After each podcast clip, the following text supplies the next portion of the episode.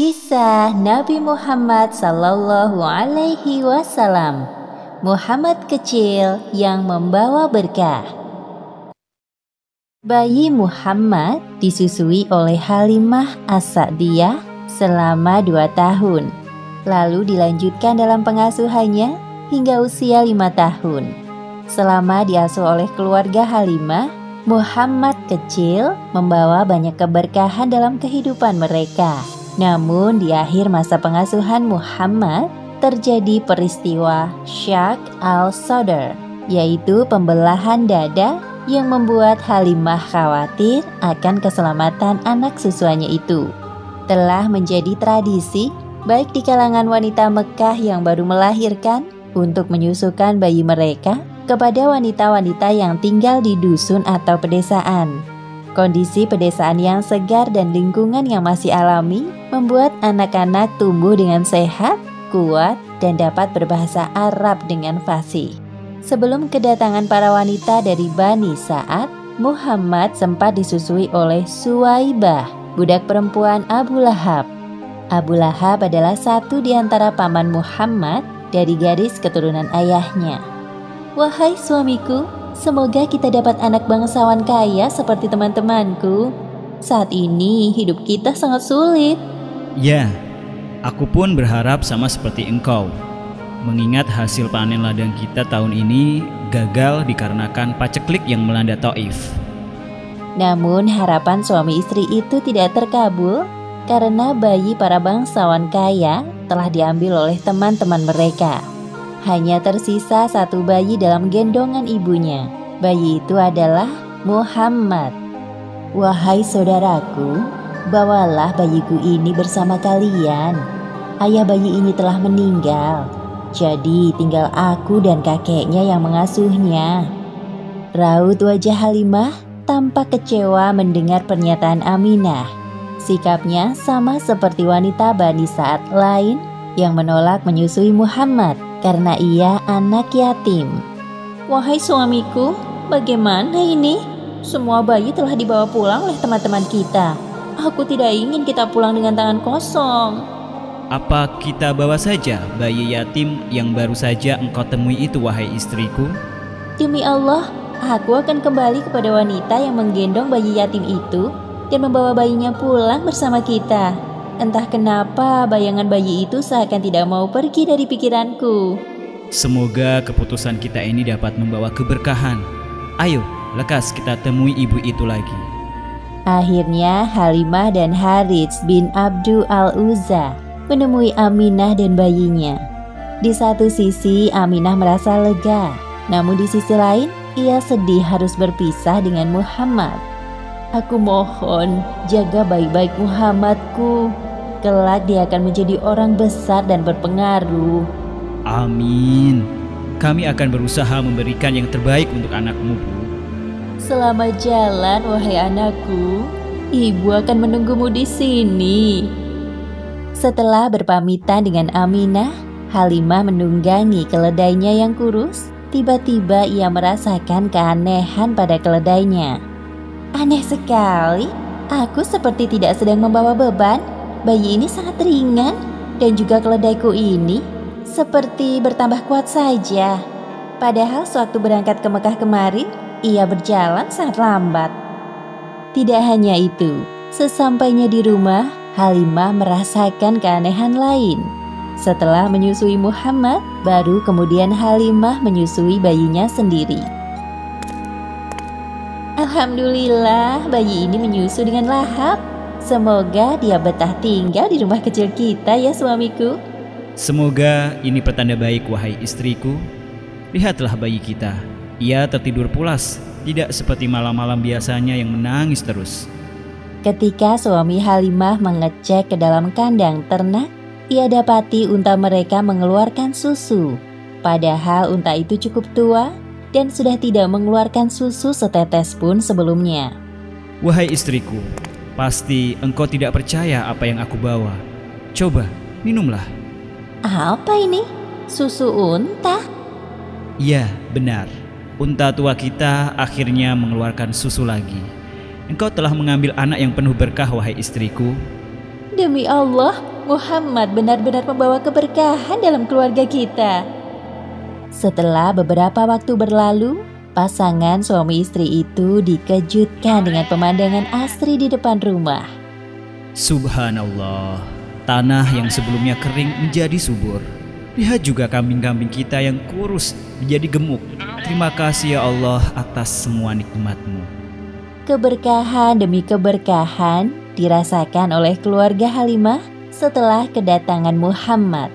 Itulah balasan atas ketulusan mereka dalam merawat dan menyayangi Muhammad. Tak terasa dua tahun berlalu begitu cepat. Tiba saatnya Halimah mengembalikan Muhammad kembali ke pangkuan Aminah. Ibu dan anak itu saling melepaskan kerinduan setelah dua tahun berpisah. Anakku tersayang, engkau sudah besar dan tampak sehat sekali. Ibu sangat merindukanmu. Melihat hal itu, Halimah dan Harith merasa terharu.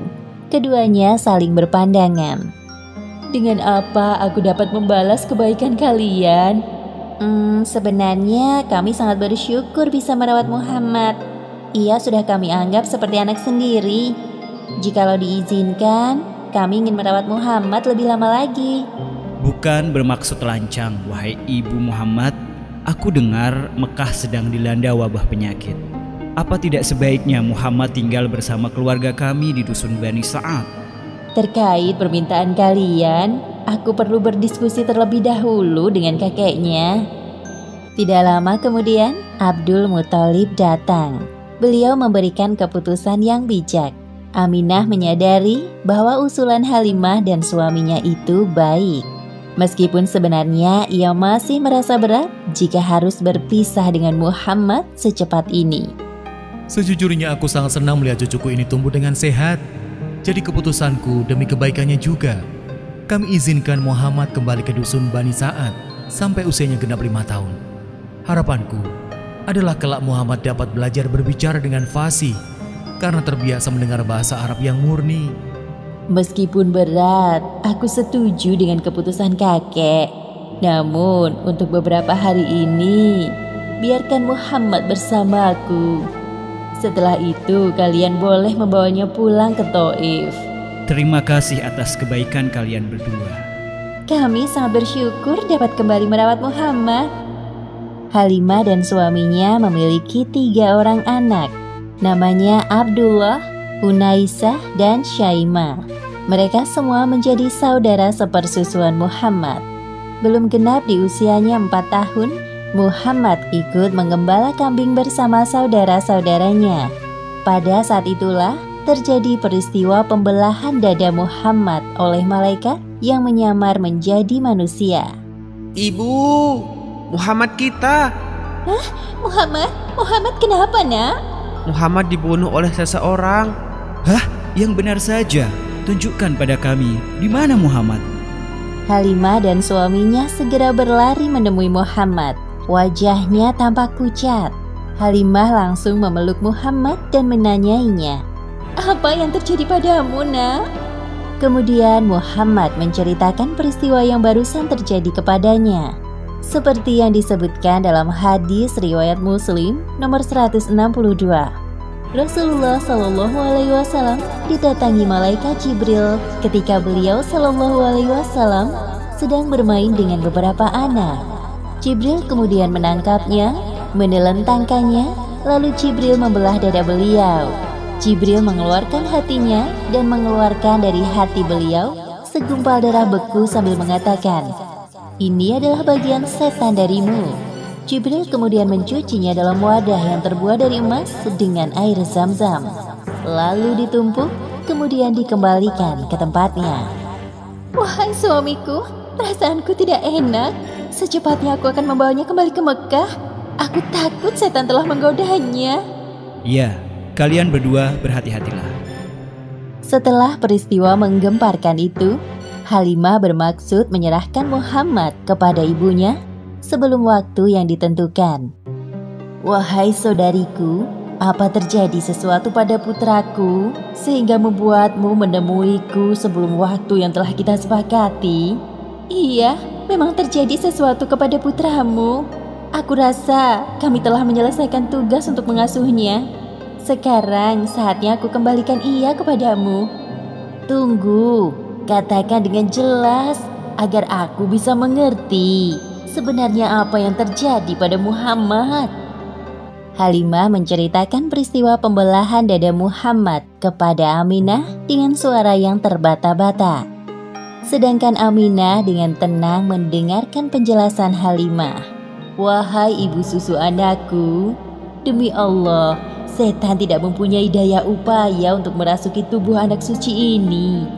Masih ingatkah engkau?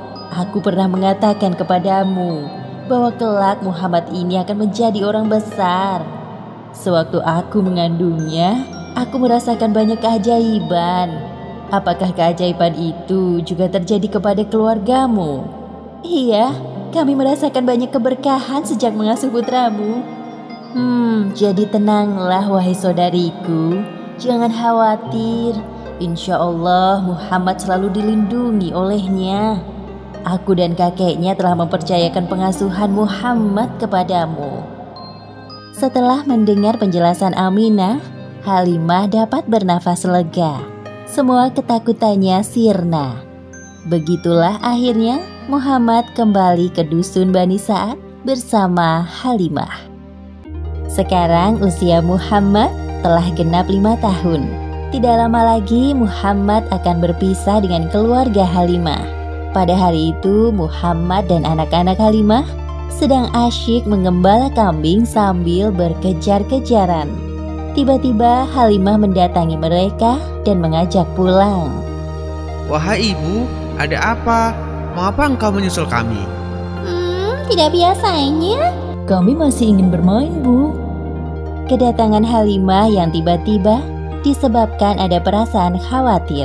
Terlebih lagi melihat ada dua orang Habasyah sedang mengintai Muhammad dari kejauhan.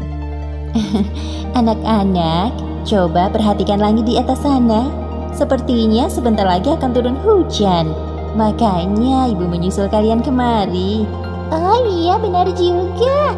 Ibu baik sekali menyusul kami. Kekhawatiran Halimah belum berhenti sampai kedua laki-laki itu mendekati Muhammad. Hei anak-anak, kau sudah selesai bermainnya? Tadi itu seru sekali loh.